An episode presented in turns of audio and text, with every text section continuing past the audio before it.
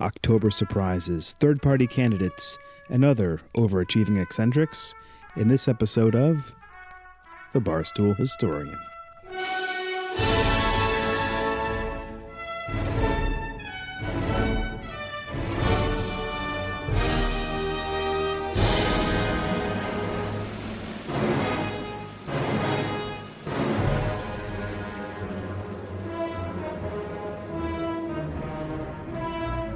From New York, New York, and Geneva, Illinois, the Sodom and Gomorrah of modern times, it's the Barstool Historian Podcast, broadcasting from the Lion's Arms Tavern, our digital tap room, where the past is our playground. Uh, welcome back, everybody. This is John here in New York, uh, along with Tim, also in New York. Hello, Tim. Howdy. And on the other side of the bar, in the Geneva, Illinois side, is Ed. Hello, Ed. Bonjour. Well, uh, fellas, what can you say about the past few weeks? This has been uh, an October to remember. We've got one of the craziest, well, the craziest presidential election in my lifetime. And uh, then, wonder of all wonders, last night, after 108 years, the Cubs finally won the World Series. They did indeed. So- and feel free to cue, cue up the Steve Goodman uh, "Go Cubs Go." Uh, as long as not it's as it's not that horrible Eddie Vedder song, uh, which Yeah, if I no, never hear that again, I'll be a I'll be a happy man. I, I Um, refuse to listen to it. But history is happening right now, and it's really exciting. If you think about the fact that in 1908, the last time the Cubs won the World Series, there was a sultan in Constantinople, a czar in Russia, and an emperor in Austria-Hungary. And The a chicken in every pot. What's that? And And a ch- chicken in every pot. That's the last time the Cubs won the World Series, and in a few days' time, uh, who knows what's going to happen? Um, uh, we may elect uh, our country's first female president, uh, and you know they may be rioting in the streets. Who knows? what I'm Or- saying is that we may be living in the end times, fellas, uh, and sometimes it certainly true, feels that's, that way. that's true enough. Well, I, I think you can say on the other side, we historically speaking, we may elect someone for the first time uh, who has absolutely no policy experience whatsoever, or or any history in, in politics. yeah. oh, it's- come on, get come on, guys. Gary Johnson can pull this thing out, He could he could still surprise you, I guess, Yes. Gary Johnson. or, or Well, Jill, that- Jill Stein and her "Vaccines for None" platform. well, uh, so I think it's it makes a lot of sense for us to talk a little bit little bit about presidential politics in the past, and um, and then because we're going to need a cla palate cleanser, uh, let's explore one of the great eccentrics uh, of history, Lord Timothy Dexter. Uh, and you know, God knows this election has had its own share of, of eccentrics. Uh, he, he'd do well in this election. I'm going to tell you that. Oh, right I think I think he. You know what? He probably would have gotten pretty far. yes.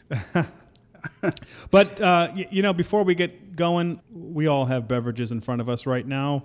What are you guys drinking, Tim? What are you drinking? Well, this is a rare occasion where I'm drinking beer, and this is Shipyard Pumpkinhead Ale. Ah, Um, From and, Maine. uh, from Maine, yes.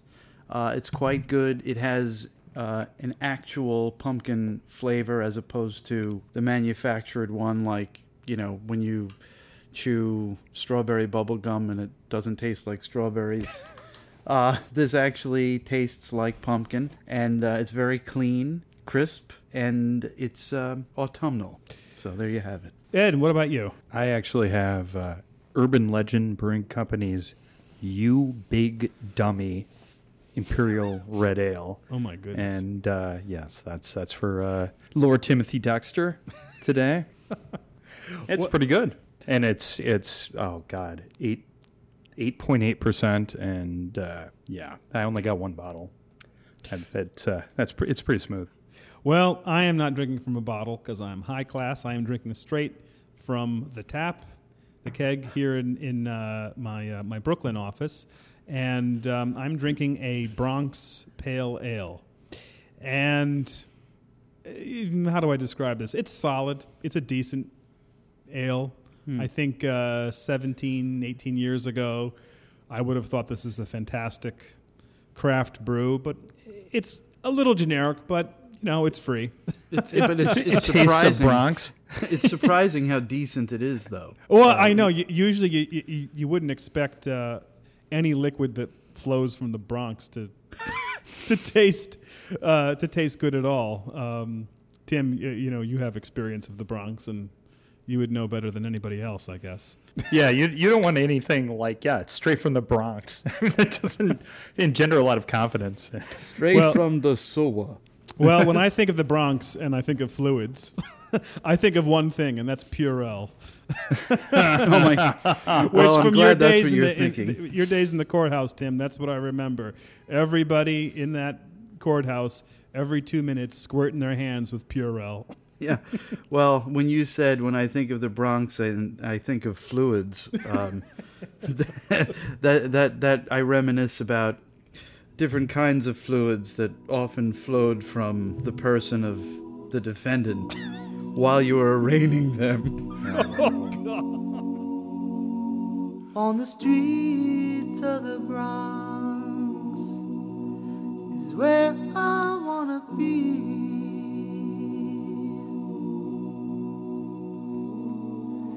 Standing on the corner, singing good old harmony.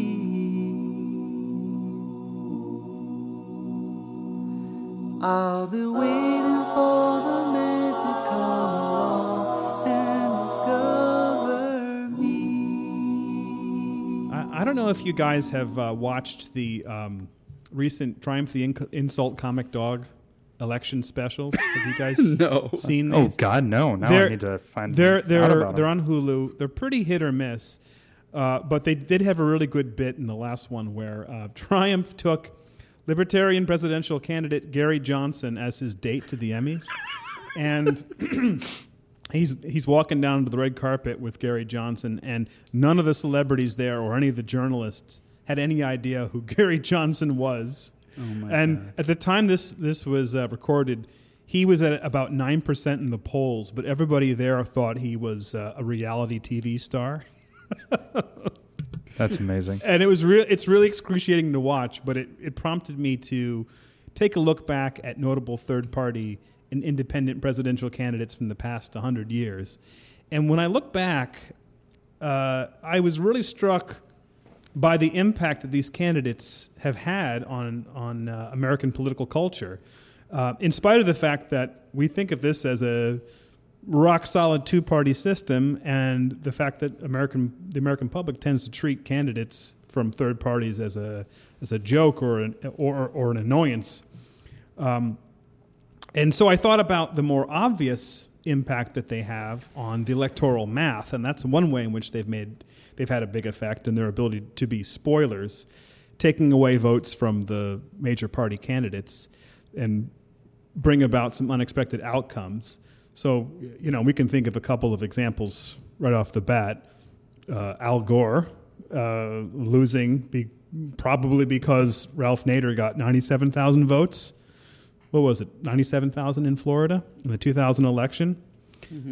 Uh, and then in to go f- even farther back, Teddy Roosevelt uh, in his Bull Moose Party run in 1912, which split the Republican vote and helped elect Woodrow Wilson. So they have an impact in that way. But I think the most interesting uh, w- impact that they've had is really in the recurring uh, themes and uh, the similar attitudes and ideas that you, you hear in those uh, third party candidates of the past 80 years popping up again and again. Uh, so I'd like to go back. Let's go back uh, to Eugene Debs for just a second. Yes. Eugene Debs, who ran for um, president uh, four times, he was a uh, union leader and uh, a socialist, and was in prison, I believe, at the time of the 19. Uh, the last time he was a candidate was in 1912. And when we think of him, we think about uh, populism. I think above above all else, apart from the socialism. And then I, let's I, fast I, forward. I think of I think of baldness actually too. you think of boldness or baldness? Bald baldness. he was a very bald gentleman, wasn't he?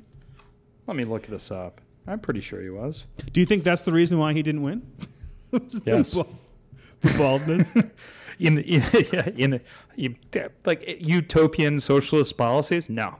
Baldness, yes. Well, I, I also think of people who use their middle initial when they're describing their full name. They say Eugene V. Debs. It's always Eugene V. Debs when I when I when I read about it or hear about him. But anyway, I digress. Yeah, like John F. Kennedy. Fuck John that. A. John A. Miller. I'm just John A. Miller. Yeah, come on. Who you trying Uh, to kid? But then if we move ahead from there, though, to 1948, the 1948 election, we have Strom Thurmond uh, with the Dixiecrats, Oh, uh, right. or the, uh, the what, what, what was it called at the time? It was called the uh, Southern, uh, oh yeah, States Rights Democratic. That's right. And this, of course, was all about uh, segregation and a response to um, uh, the desegregation of, of the Army. The Southern revolt against President Truman reaches its climax at Birmingham under the states' rights banner. More than 6,000 flock to the Rump Convention to select the presidential ticket. Thirteen Southern states are represented in the uproarious session which precedes the nomination of Governors Thurmond of South Carolina and Fielding Wright of Mississippi as party standard bearers. Governor Thurmond attacks the civil rights plank.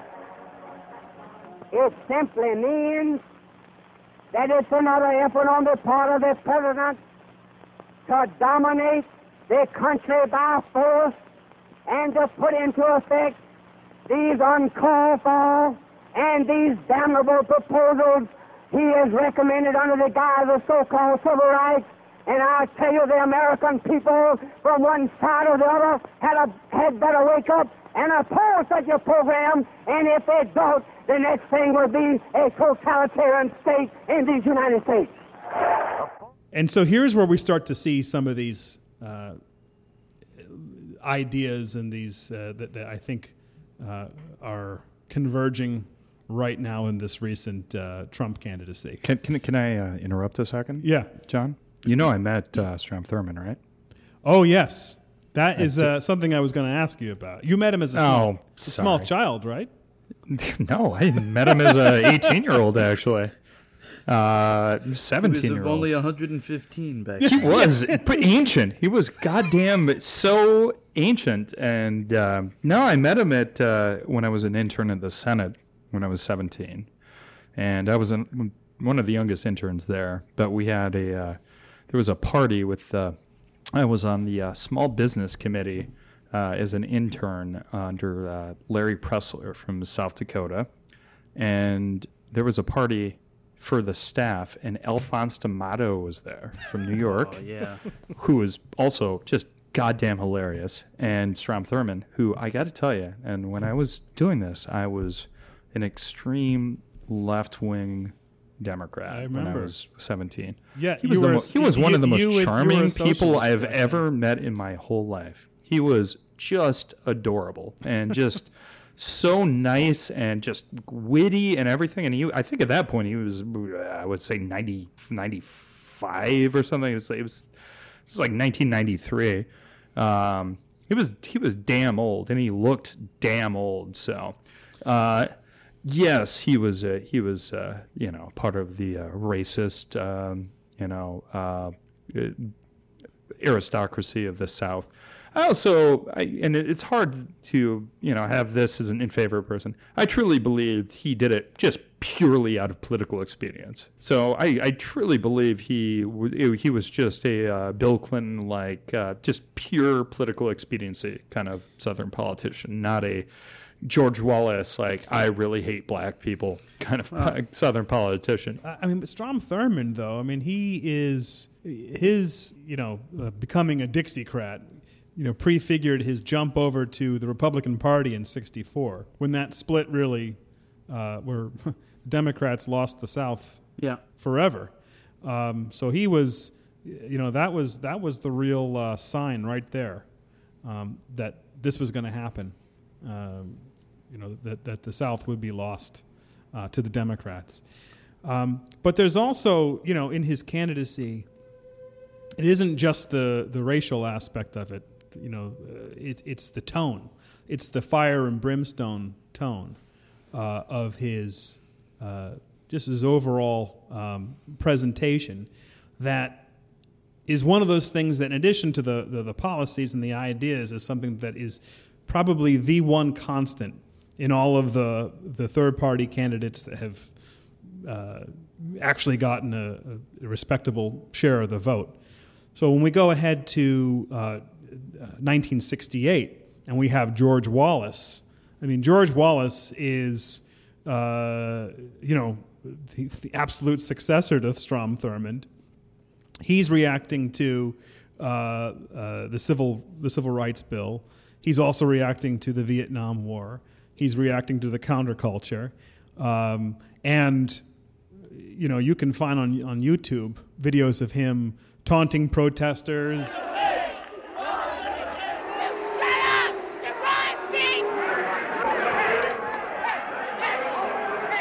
We've got some professors in this part of the country who are today calling for communist victory. And they say that's free speech. But they mean free speech only if you let them speak. They don't want anybody else to speak. And I tell you,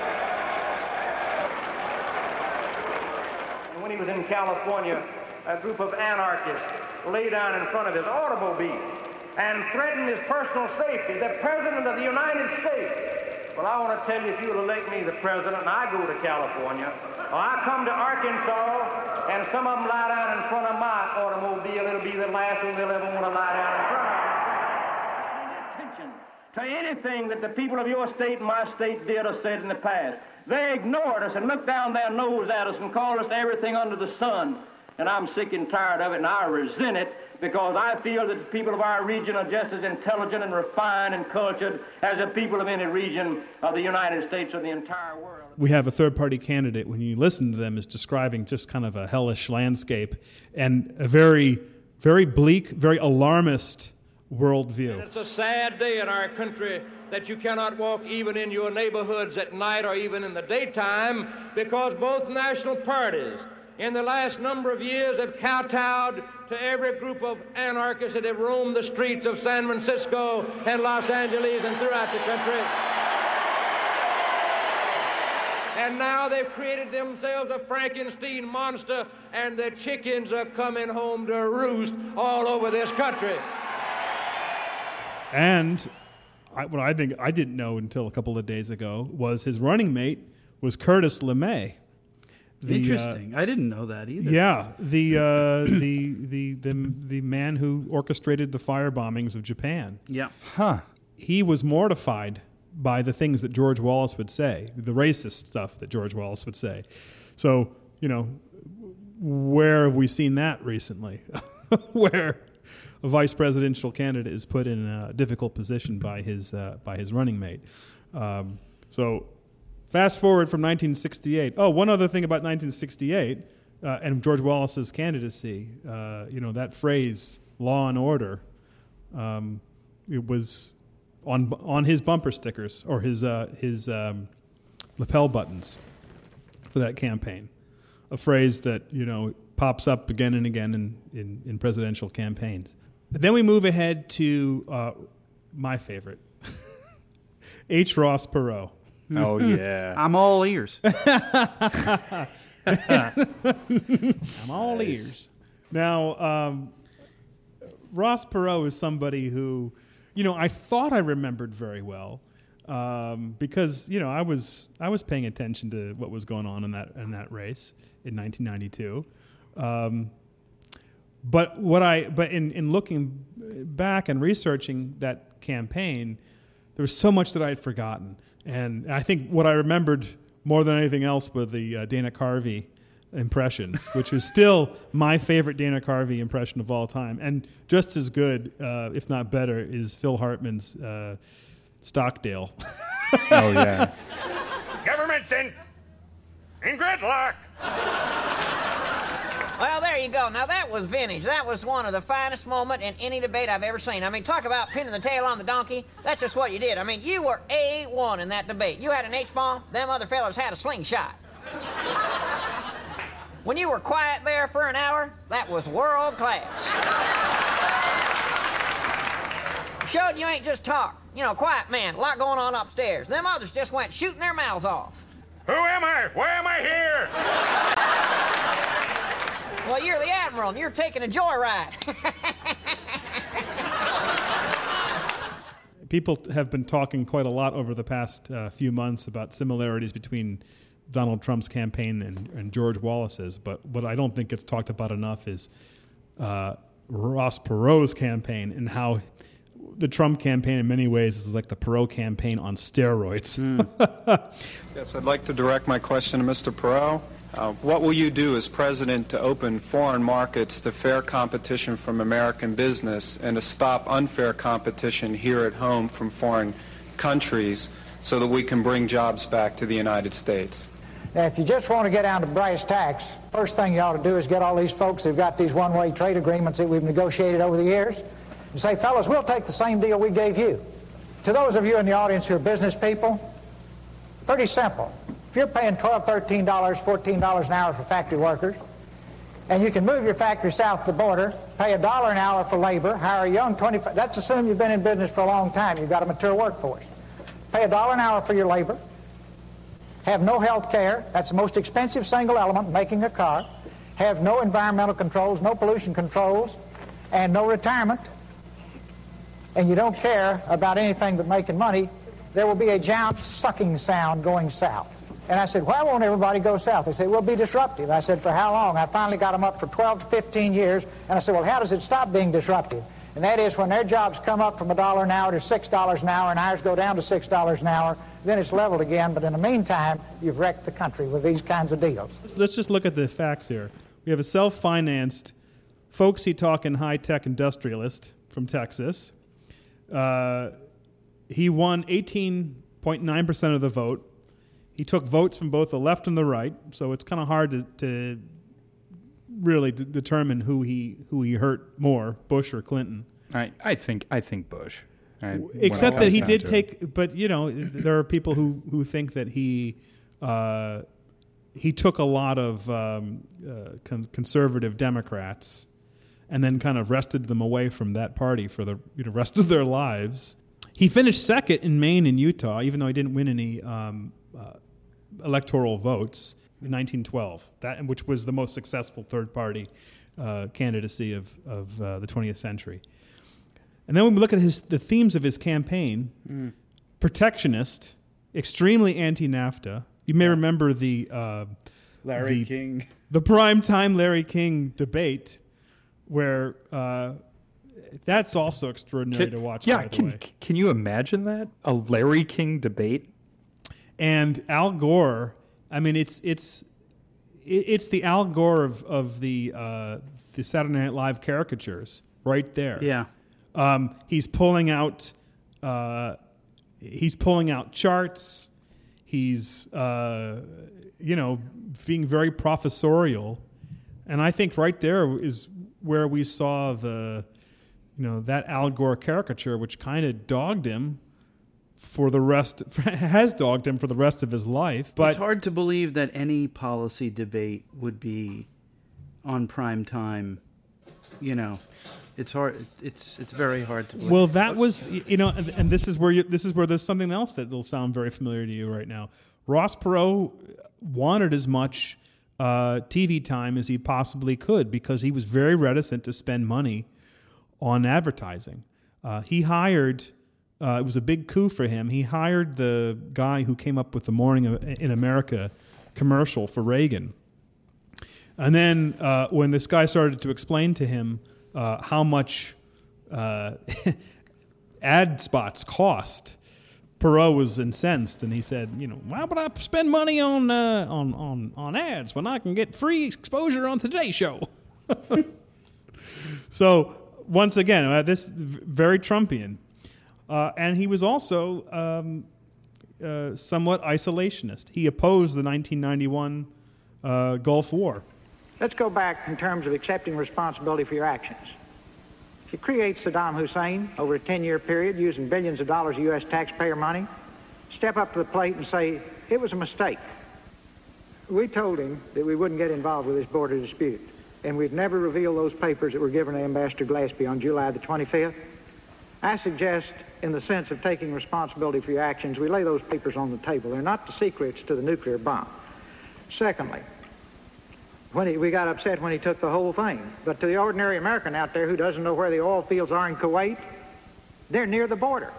We told him he could take the northern part of Kuwait, and when he took the whole thing, we went nuts I've for got Ambassador to reply Glaspie. on that. That's that gets to the national honor. We did not say to Saddam Hussein, Ross, you can take the northern part of Kuwait. Well, that where are is the papers? absolutely absurd. Where Glaspie has testified, and Glaspie's papers have been presented to the United States Senate.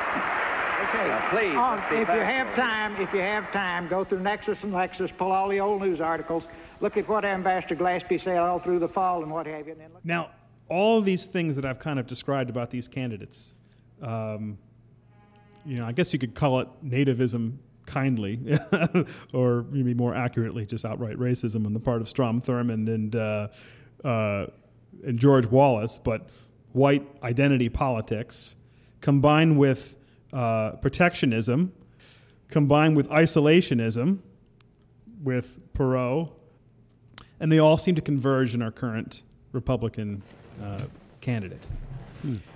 Um, and then the last thing, which I think is probably the, the st- strongest legacy of these third party candidates, is that fire and brimstone alarmist attitude. They all have it, almost all of them. Uh, uh, Perot, Nader, Wallace, Strom Thurmond. For all of them, the world is coming apart. and if you listen to uh, Donald Trump's uh, uh, acceptance speech uh, at the convention, um, it, it is a it is a fairly bleak worldview. Uh, you know, where you know the world is coming apart, everything is bad, and uh, it's enough to make you think that. And I don't think it's too much of a stretch to say this that Donald Trump is essentially a third party candidate who somehow got a major party nomination. You know, John, um, I would agree thematically with, with the overtones of Trump. Uh, but one, I think the the counter to that, or at least what gives him the ballast to remain um, a mainstay party candidate, is that there's a lot of dialectic to Trump. There's the nativism, there there's there's the isolationism, and yet there's the uh, expansion of of the navy. There's the uh, tariff Trump and the build a wall with Mexico Trump, and then there's the negotiate individual treaties with individual countries. And I think the thing that that's given him his buoyancy and success is that he he has successfully co-opted uh, the right and the Republican Party agenda enough to convince the main stay of the Hmm. party, the Republican base, that while he can be a populist in garnering support, he has um, not the policy chops, but at least the language of of a Pence in certain in a certain respect, with respect to the Supreme Court, with respect Mhm. to uh, f- foreign policy. There there are echoes of populism, but he's somehow successfully uh, tied that to the base of the Republican platform in a way that uh, n- you know no third no pure third party candidate would even want to. And I think you're 100% correct. In his heart and mind, I think he is uh, an independent and a third party candidate by virtue of the fact that he was, a, you know, supposedly a Democrat in what was it, 2008 when he changed.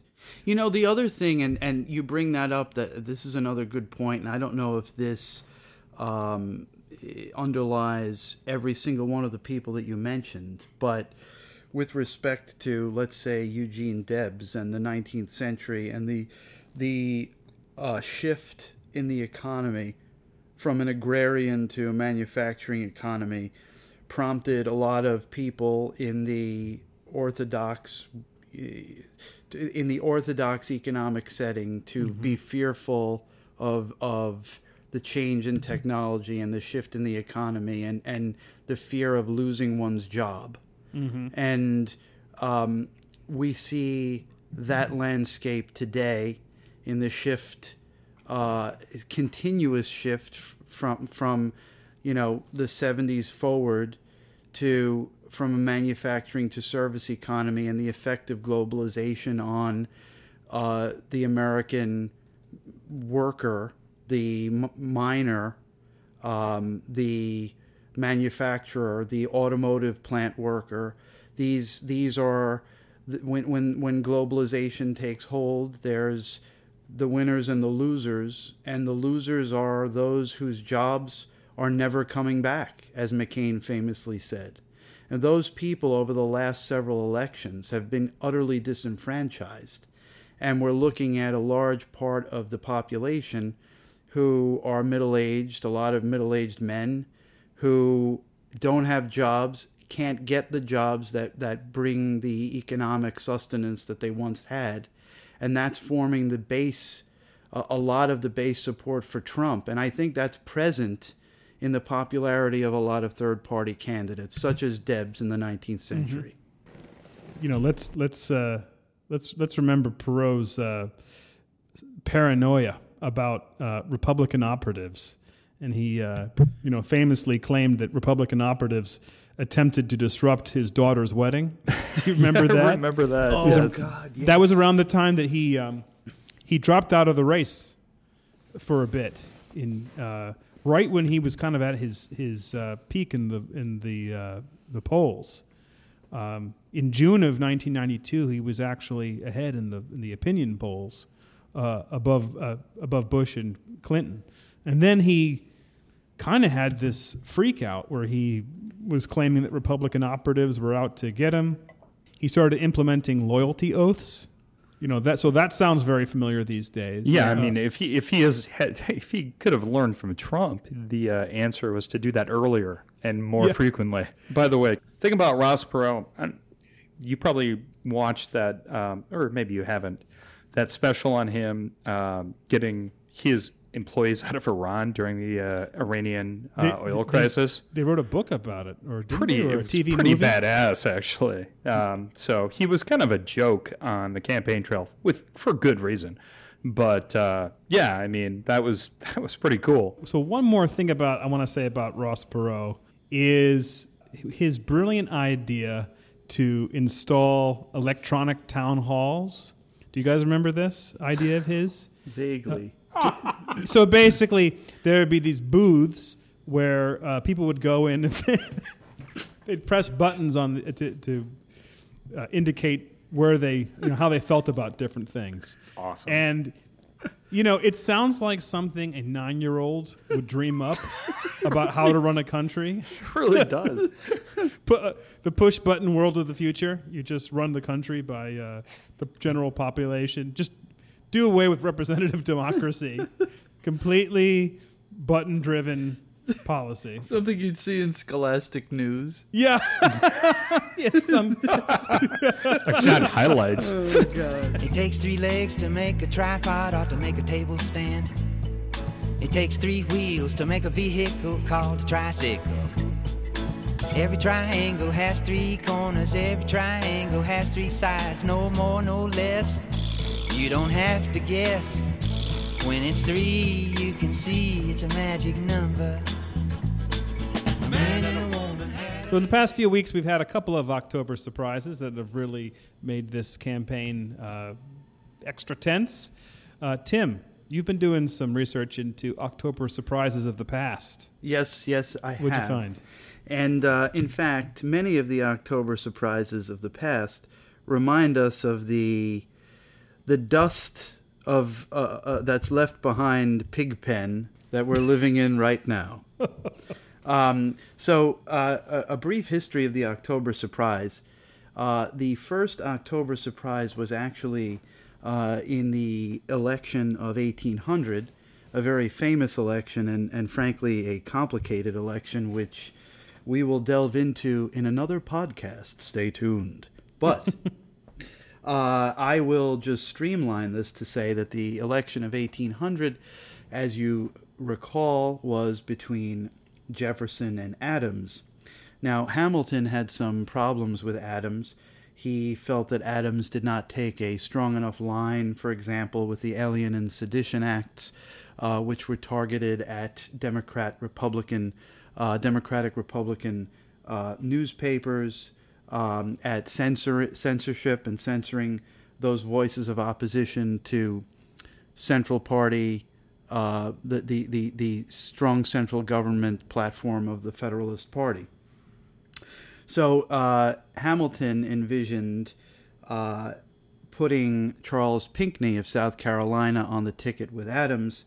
Uh, one of the things that that he did to ingratiate himself with South Carolina, which is where Pinckney was from, was to issue a, a letter to the Federalists of South Carolina in which uh, he excoriated Adams, uh, presumably to the benefit of Pinckney uh, and he said things like, Few go so far in their objections as I do, not denying to Mr. Adams patriotism and integrity, and even talents of a certain kind. I should be deficient in candor were I to conceal the conviction that he does possess the talents adapted to the administration of government, and that there are great intrinsic defects to his character which unfit him for office of chief, for the office of chief magistrate, thereby uh, necessitating Pinckney to join the ticket.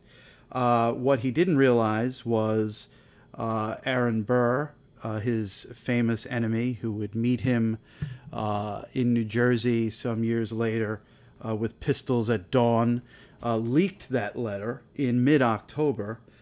back then in 1800, the election lasted an entire year from October 31st to December 3rd and by leaking that letter, he diminished the reputation of Hamilton. Uh, he diminished the reputation of Adams, and so uh, Adams lost to Jefferson, uh, and that October surprise was instrumental in um, in in turning that election and turning the electors, uh, two of each state, to vote in the majority for Ham, uh, for Burr and Jefferson. In terms of October surprise, that is the first noted October surprise in American history, and it was a very effective one. So, that. So, oh, sorry, Tim, didn't ask a quick question here. Sure. Uh, so, it swayed the uh, the votes of the electors Mhm. rather than the general electorate. That's that's correct. In 1800, the way votes were, uh, the way the American presidential was conducted, presidential election was conducted. Uh, each state had two electors, and they they could uh, vote uh, for the president. And the way it worked was, and this was a flaw in the process, among others, um, whoever received the second most votes became vice president.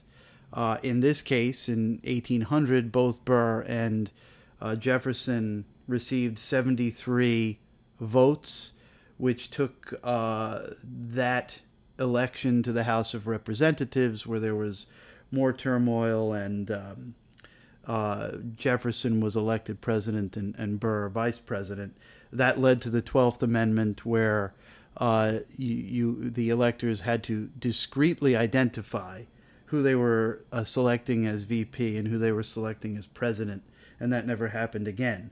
But uh, that is how that election took place back in 1800. It was not a popular uh, election, or should I say, a popular vote that uh, gave rise to the Electoral College as we do today. Very different. So, that leads me to some of my favorite October surprises, and and they're some of my favorites because as John uh, found overtones and, and very material similarities between uh, Trump and the third party candidates of the past, many of the October surprises of the past also bear the resemblance of some of the themes that we hear today. And I picked some of my favorite ones. So, the election of 1840, which involved Van Buren as a Democrat and William Henry Harrison as a Whig, uh, in this election, Van Buren thought he had a really strong card to play uh, to secure a second term in office. He believed that he could release uh, a or leak uh, a federal prosecution that would turn the tide of the ticket. And in, in, in the election of 1840, prosecutors had planned to charge Whig politicians in New York of a fraud in which they paid voters from Pennsylvania to travel to New York and fraudulently vote multiple times in the state's 1838 elections. Uh, Van Buren felt that uh, that would be very helpful in the election uh, of 1840, and so it was released in mid October to maximize the effect and to maximize the uh, potential indictments and, and the actual indictments on, on the election. And uh, in fact, the funny punchline of this is that most people just assumed that there was fraud, that politicians were fraudulent, so it impacted the election not at all. Uh, no one cared, and Van Buren lost by uh, six points. Um, so that sort of goes to the jaded nature of the of the electorate, and it also goes to uh, the old strategy of using government uh, government prosecution and enforcement, um, or the threat of it uh, in an impending election to to turn the tide, um, and it didn't work in that case. So that is the Van Buren and voter fraud. That leads us to the election of 1880, which involved James Garfield and Winfield Scott Hancock. Garfield was a Republican. Uh, and also liked lasagna. H- Hancock a Democrat. And the uh, interesting aspect of this October surprise uh, is that this involves an immigration issue. Uh, on October 20th, excuse me, 1880, a magazine called New York Truth published a three sentence letter purportedly written by James Garfield, uh, in which he voiced support for Chinese immigration, saying something to the effect of, you should be allowed to have access to the cheapest form of immigration, and in this case, it was the Chinese. That being uh, insulting enough in and of itself, it was considered pro Chinese immigration. um, that. And, and it's, like, it's like the most racist, like pro immigration thing. Like, and in fact, in fact, um, while it did not turn the election against Garfield, it had a very material fact, uh, a very material impact on the vote turnout uh, and the votes that he received. It's one of the closest elections in, in American history. There was a lot of xenophobia in the country about Americans losing their jobs to immigrants, which is a theme we hear today. Um, and Garfield narrowly beat his opponent by 0.02 percentage points in the popular vote, and he lost California in that election, which was a, a center of Asian immigration at the time. So, a very interesting um, October surprise that resonates with some themes of the election today. And then finally, my favorite, the election of 1884, which involves Grover Cleveland, the Democrat, versus uh, James G. Blaine, the Republican, which gave rise to my favorite uh, alliterative political slur. Rum, Romanism, and Rebellion. Uh, in 1884, James G. Blaine, uh, f- who was from Maine, attended a GOP meeting uh, in October, uh, when a Presbyterian minister by the name of Samuel Burchard accused Democrats of representing rum, Romanism, and rebellion, which stood for alcohol, Catholics, and the Confederacy.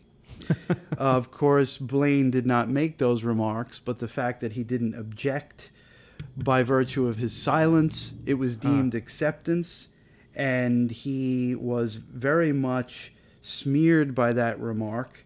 Uh, and the fact that, he, that that that he did not respond to it in the negative, and as a result of the public furor over that, um, anti-prohibitionists, Roman Catholic immigrants, and Southerners as a bloc did not vote for him. Uh, he he did not receive the Irish vote in New York, uh, and he lost that election. Of course, uh, we hear the theme, the anti-Catholic theme, uh, coming out of uh, the WikiLeaks dump. Uh, true or not, it is something that has potentially impacted that voting bloc or disenfranchised it enough that we'll see if it has an impact or not.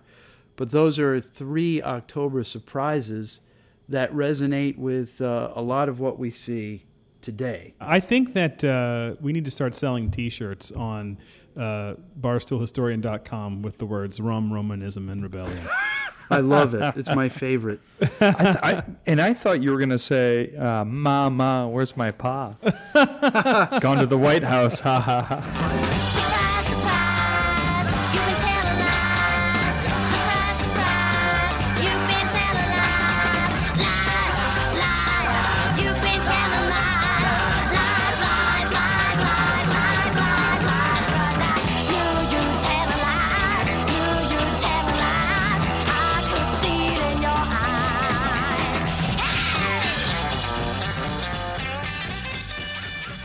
Here at the Barstool Historians, we disagree on a lot of things, like when the Spanish are going to get back in the pantry and retake their former colonies, and the Spanish-American War II will happen. I mean that that ranges from five to twenty years. But there is one thing we do agree on: that the patron saint of this podcast is one Lord Timothy Dexter, the author of probably the Bible of self help, and that is uh, A Pickle for the Knowing Ones, or Plain Truths in Homespun Dress. and he was such a prolific genius. He didn't have time for things that you and I take for granted, like punctuation or capitalization. this book was one of the most remarkable things I've ever read. And uh, let's go back and I'd like to, you know, take you away from the modern problems of, you know, Trump versus Clinton into the idyllic world of Lord Timothy Dexter. Uh, he was actually born just Timothy Dexter, and he was born in Massachusetts in the 1740s as a lowly leather worker's apprentice but this was a man of ambition.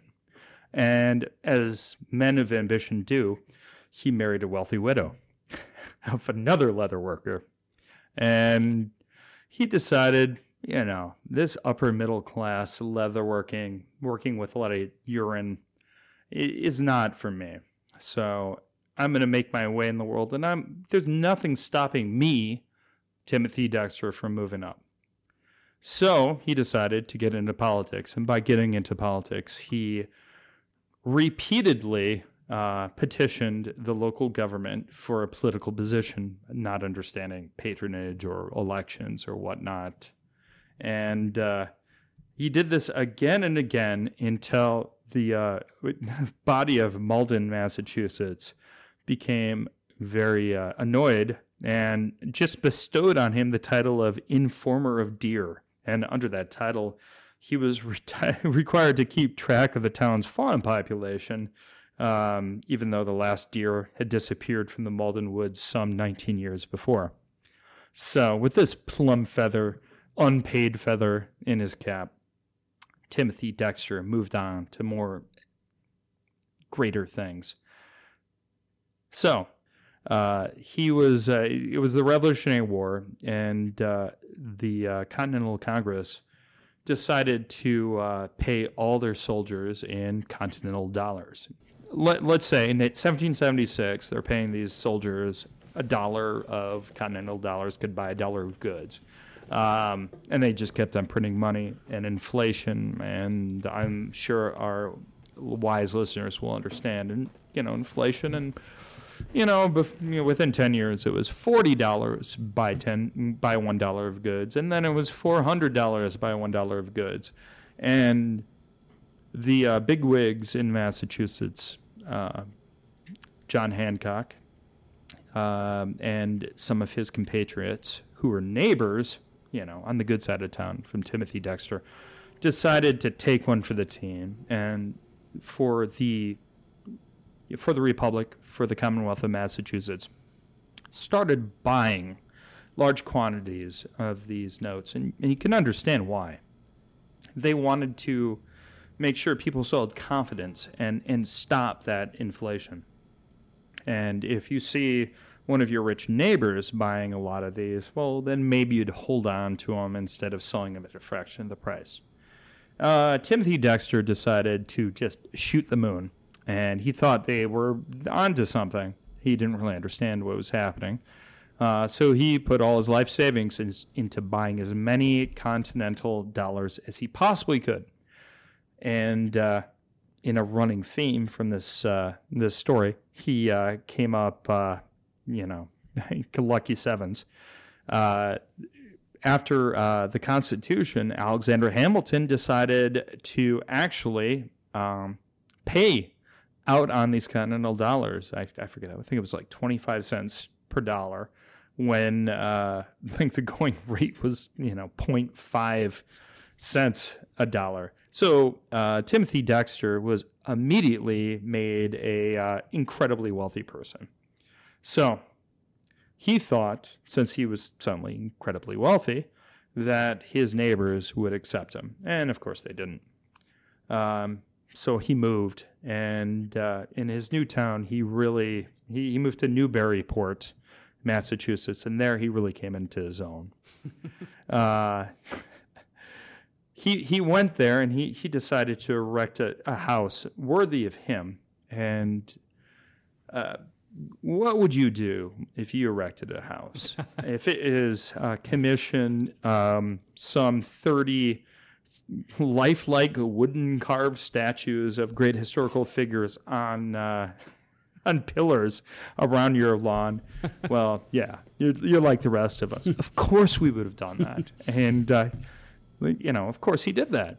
So he spent two thousand dollars a piece in I'm I'm yeah, like in 1790s money on these statues and uh, they there were figures from history. There was George Washington. There was uh, the Queen of France. There was uh, all sorts of uh, great stuff. Uh, my my favorite story is the uh, the artist was writing under Thomas Jefferson Declaration of Independence, and Timothy Dexter said Constitution. And the artist explained, no, he actually wrote Declaration of Independence, whereupon Timothy Dexter got his long rifle and shot at him, barely missing him, and then in a grave tone said, Constitution. it was thus changed to Constitution under Thomas Jefferson. So he is a manse, uh, and we'll put it on our website, and it's a it's a glorious manse, and you can you can see it now, and, and not the statues, but uh, the the house right now. Um, he decided he is really going to start living the life of a Boston Brahmin. So he tried to start, you know, mixing with the uh, upper establishment. The only problem is he uh, basically used his uh, estate as a the quote is bagnio, uh, so a brothel um, for long, long, nights of drunken buffoonery in which women came and went, and the fine interiors, including curtains once owned by the Queen of France, were soon covered in, quote, unseem- unseemly stains offensive to sight and smell. So, unquote. he was not exactly a guy to uh, uh, to engender the support of many of his neighbors. They understandably said this guy is a, this guy is a fing loon, and he doesn't know what to do with his money. He has, uh, yeah, the uh, he basically had like a Rolls Royce on cinder blocks out up in in front of his yard. Like this guy has too, too much money and no sense. So they decided to start giving him bad business advice. And this is where Timothy Dexter really came into his own. They uh, said that he should uh, he should sell warming pans, the the kind of warming pans you've seen if you've been to like a pioneer, you know, settlement kind of you know theme park to for warming the bed like long handles with like a, a pan where you, you hold hot coals in it, uh, warming pans, and you put it you know in the bed to warm it to the West Indies. So he put all his money into that and took 42,000 of those pans down to the West Indies. And wouldn't you know it, they really needed some long ladles for uh, molasses production. So he sold them all at a humongous markup. Uh, then another person told him he should sell coal to Newcastle. and my God, you know, that's a joke selling. It's like selling a refrigerator to Eskimos, sand uh, to Egypt. You know, Newcastle has a lot of coal. Well, you know, the credulous uh, Timothy Dexter did send shiploads. He, he bought a fleet of nine ships to send coal to Newcastle, and miraculously, Newcastle coal mines were under strike at the time that the ships arrived. So he was able to sell them at another huge markup. And then one of the weirdest and uh, you know earliest, you know, to the point he might actually have been a, a you know a genius. He decided to corner the market on whale bones. Yeah. And you're probably asking, whale bones, pretty creepy and awesome, but you know what are you going to do with them? Well, back in the day, they were kind of like the plastic of uh, the 18 early 1800s. Uh, used them in corsets, used them in a lot of you know things that needed to be flexible but strong. And he bought 340 tons of them, and he was paid in uh, several barrels of silver. Um, so good for him. So he just kept on getting richer and richer and richer. And his neighbors got more and more and more angry. So he decided that, uh, you know, if, if he's not going to be accepted by these snobs around him, he is going to have to get his own coterie of geniuses just like him. so he decided to uh, look for the best minds in the world, and God knows he found them one uh, John P., who was uh, we've read a man from a respectable family, who after being rejected as a schoolmaster became an outcast and opened his own school. He was a man of quote perpet- perpetual contradictions who stoically imparted scientific wisdom on his pupils with no knowledge or training on the subject. Of course, uh, him and Timothy became uh, best friends, and he became his biggest motivator. But who was uh, who was Timothy Dexter, if not a great man? And who was the greatest man at the time? Obviously, that'd be the King of England. And what did the King of England have that Timothy Dexter did not have? Well, that was a poet laureate. So it preoccupied him to find a poet laureate. But be not afeared, uh, ye podcast listeners, because he found his inspiration in a 20 year old who was in the market who was selling halibut out of a wheelbarrow. and Timothy Dexter decided to crown him with not with a, a crown of mistletoe like the uh, great Italian poets, but uh, a uh, crown of parsley because that's what he happened to have in his garden.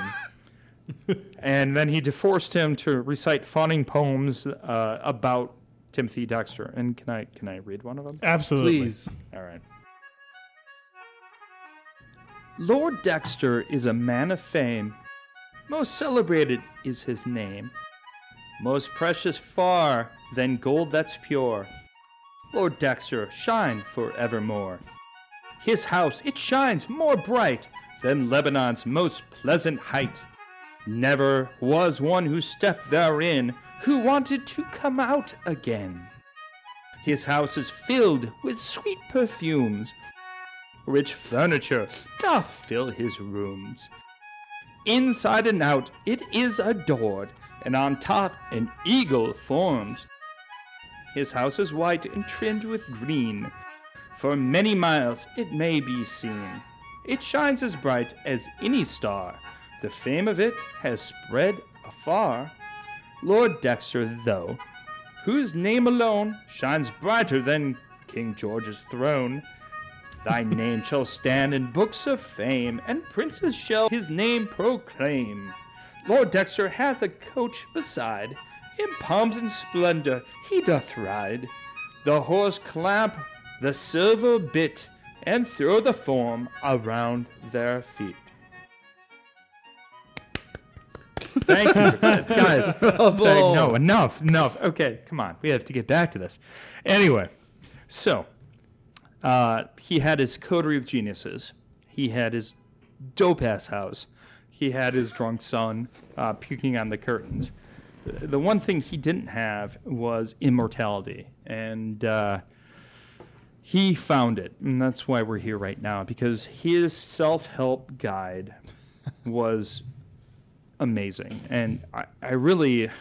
You can find it free online. I think it's public record now. But a Yes. pickle from the knowing ones is uh, just straight up badass insane. And uh, so, let, let- first of all, he he uses no punctuation. He uses capital letters like sprinkled randomly. It is it is like it's like reading a foreign language. It's spelled I- phonetically. The, and my favorite parts about it, if you don't read any part of it, just read the headings of it. Yes. I mean the, the chapters because he relates his own adventures and in a third person, and it's just it's beautifully done. Yeah. like uh, like like the one about how he how he made his fortune and uh, Yes. Well, can, can Yeah, I can I read this this one header? oh yes, go ahead. Lord Dexter relates how he came to fortune by speculations in warming pans, whale bones, Bibles, and government securities. exactly. Exactly. Uh, the, the other uh, headings are let me see. Lord Dexter informs the whole world of improvements made and contemplated about his palace, describes his tomb, etc. Again, this is not this is what he's writing in the, Yeah. these headings. Lord Dexter depict, depicts the evil resulting of making two towns of one, advises against office seeking and college learning. Lord Dexter's dissertation on man. Lord Dexter against colleges and priests. Oh, yes. Lord Dexter's daughter, unfortunately, married a minister who he, who he uh, again and again rails on. But my favorite, John, is the uh, Lord Dexter's pugilism. Yes. Contra with a lawyer, the hero suffers ignominious defeat. Again, this is him writing it about him getting the kicked out of him by a lawyer. He basically writes about pissing off, Yeah. not even a lawyer, a lawyer's son, until he just beat him bloody in the street. well, and also the, the, uh, Timothy Dexter is um, uh, writing to the printer. The- He's addressing the printer in this, so he's he's frequently saying, "I'll tell you, Mister Printer." yes, yes. Note to Dexter's second edition. Uh, again, let's let's just say right now, he he he printed these for free because Lord Timothy Dexter, and let's make this clear, he proclaimed himself Lord, and more than that, he he nominated himself as Emperor of the United United States uh, Uni- United Kingdom and France and most of Europe. He took these books and gave them out for free.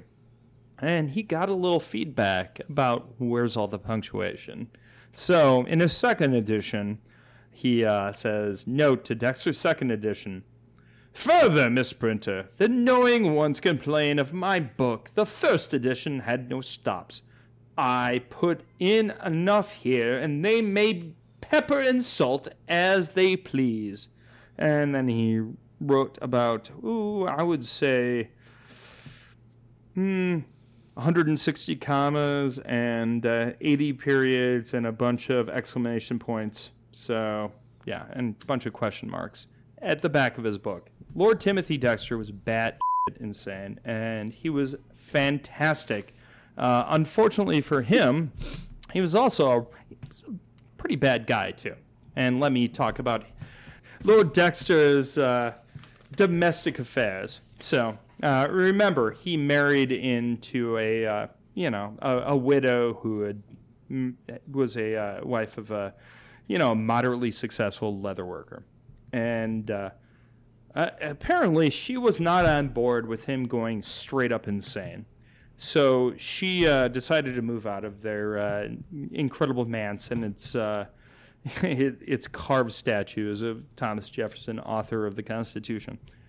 Uh, in uh, the pickle, he refers her to her constantly as a ghost that haunts him constantly, and uh, it, and rails on her, her, the ghost of his wife, who he is was married for 35 years, but she still haunts him uh, for not letting him join the Masons. So I love you know. uh, Ed. I love that title. Forbid by the ghost of his wife to become a mason. Make a contract with the ghost to quit his estate. it's exactly.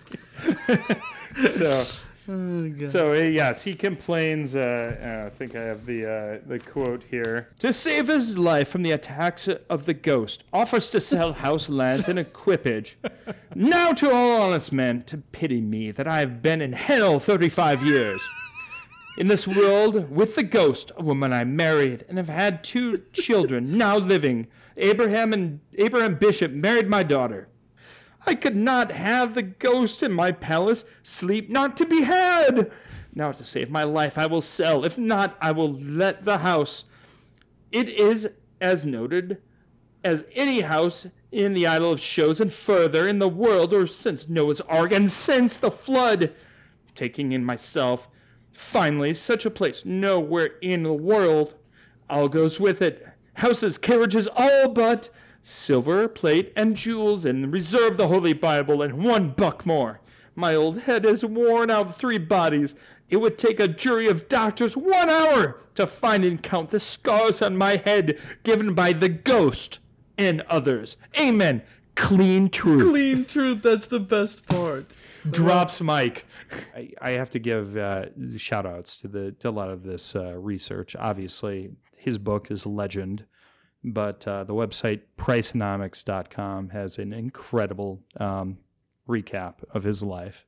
Hey, uh, I just want to tip my hat to Ed, and when, when we uh, hopefully post some of these um, excerpts on the website, the fluidity with which uh, you read some of these passages is uh, is something to be lauded because the spelling of uh, uh, and, and and the serial killer like manner in which he writes so is just incredible. I propose this. Um, why don't we all take a stab at a um, at a passage and see who does it the best? Oh no!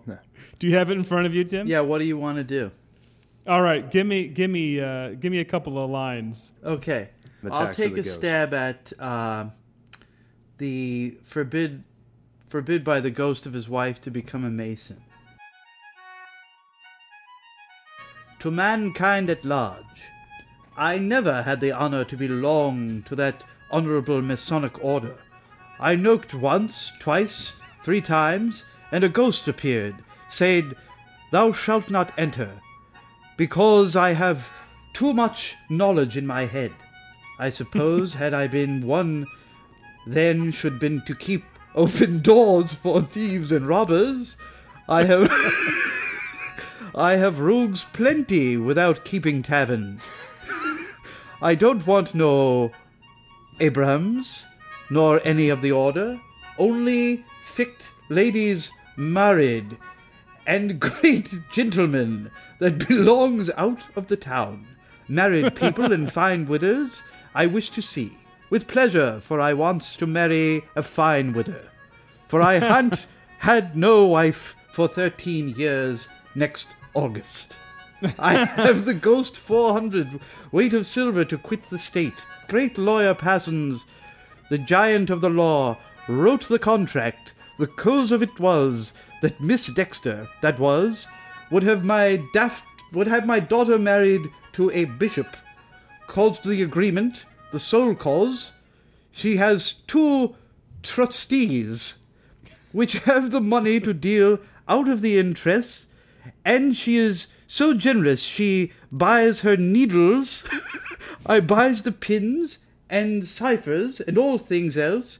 She leaves the interest in the hands of the trustees. I must have a companion for good by all, at present with glory. Awesome. Uh, I'll, I'll I'll take a stab at this one. Um, now I have a different I have a different take on uh, Lord Timothy Dexter. In my mind, he sounds like Quint from Jaws. yeah, no, it, it'd be. So this yeah. is um, uh, Lord Dexter relates how he came to fortune by speculations in warming pans, whale bones, Bibles, and government securities. Go for it, man. Please. How did Dexter make his money, ye says? Buying whalebone for staying for ships, engrossing 300 or 40 tons. Bought all in Boston, Salem, and all in New York undercover. Openly, I told them for my ships. They all laughed. So I had my own price. I had four cunning men for runners. They found the horn as I told them. To act the fool, I was all full of cash, and I had nine ton of silver on hand at the time. All that time, the creeters, more or less laughing, spread it very fast. Here's the rub. In 50 days, they smelt a rat, found where it was gone to Newburyport. Speculators swarmed like hellhounds. Oh, brilliant. Fantastic. Let's let's let's all clap on that. God, he was such a just such a loon. well, it's ama- it's amazing what you can get away with if you're rich. just so too rich to actually just lock up. Gee, what what what can you get away with, uh, Ed, if you're rich? What do they let you do? they you you can run for president apparently. I gotta be me. I gotta be me. What else can I be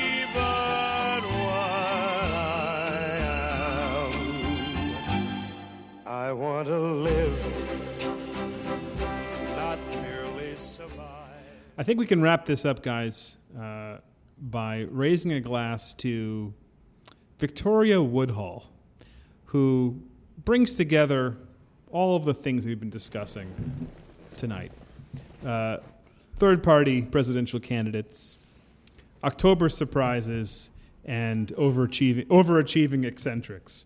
So, Victoria Woodhull was a suffragette leader in the late 19th century, and she's probably best remembered as the first U.S. female presidential candidate. Uh, and she was nominated by the Equal Rights Party in 1872. Her vice presidential nominee was none other than Frederick Douglass, even though he uh, apparently had no knowledge of being being nominated. And uh, uh, she had her own October surprise uh, when she was arrested a few days before the election because she and her sister had, uh, in their newspaper that they ran, published an article about uh, the virtues of free love. and she was arrested for um, obscenity. Uh, but she was already remarkable uh, for two things. She was notable for two things. Uh, she made a fortune twice. The first time she made a fortune was uh, as a spiritualist magnetic healer. She was part of the spiritualist movement of the 1870s. She was uh, famous for her power with magnetic fields, and one of her clients was Cornelius Vanderbilt. Oh, wow. All right. Yes, so she made her first fortune that way, uh, and then she lost it, uh, and then made it another fortune as uh, the first female stockbroker in the United States, along with her sister. Uh, so, I'd like to raise a glass to uh, to old Vicky. and I think it's appropriate that we remember her uh, uh, now because in a few days we may have our very first female president. And it all starts with this crazy lady who could uh, heal people with magnetic fields. Well, to Vicky. Here's to you, Vic. well, that about wraps up another episode of the Barstool Historian. You can find all of our past episodes on iTunes and on barstoolhistorian.com. You can also follow us on Twitter at the BS Historian and also subscribe to our Facebook page. That's it for tonight. From all of us here at the Barstool Historian, bye bye. Bye bye.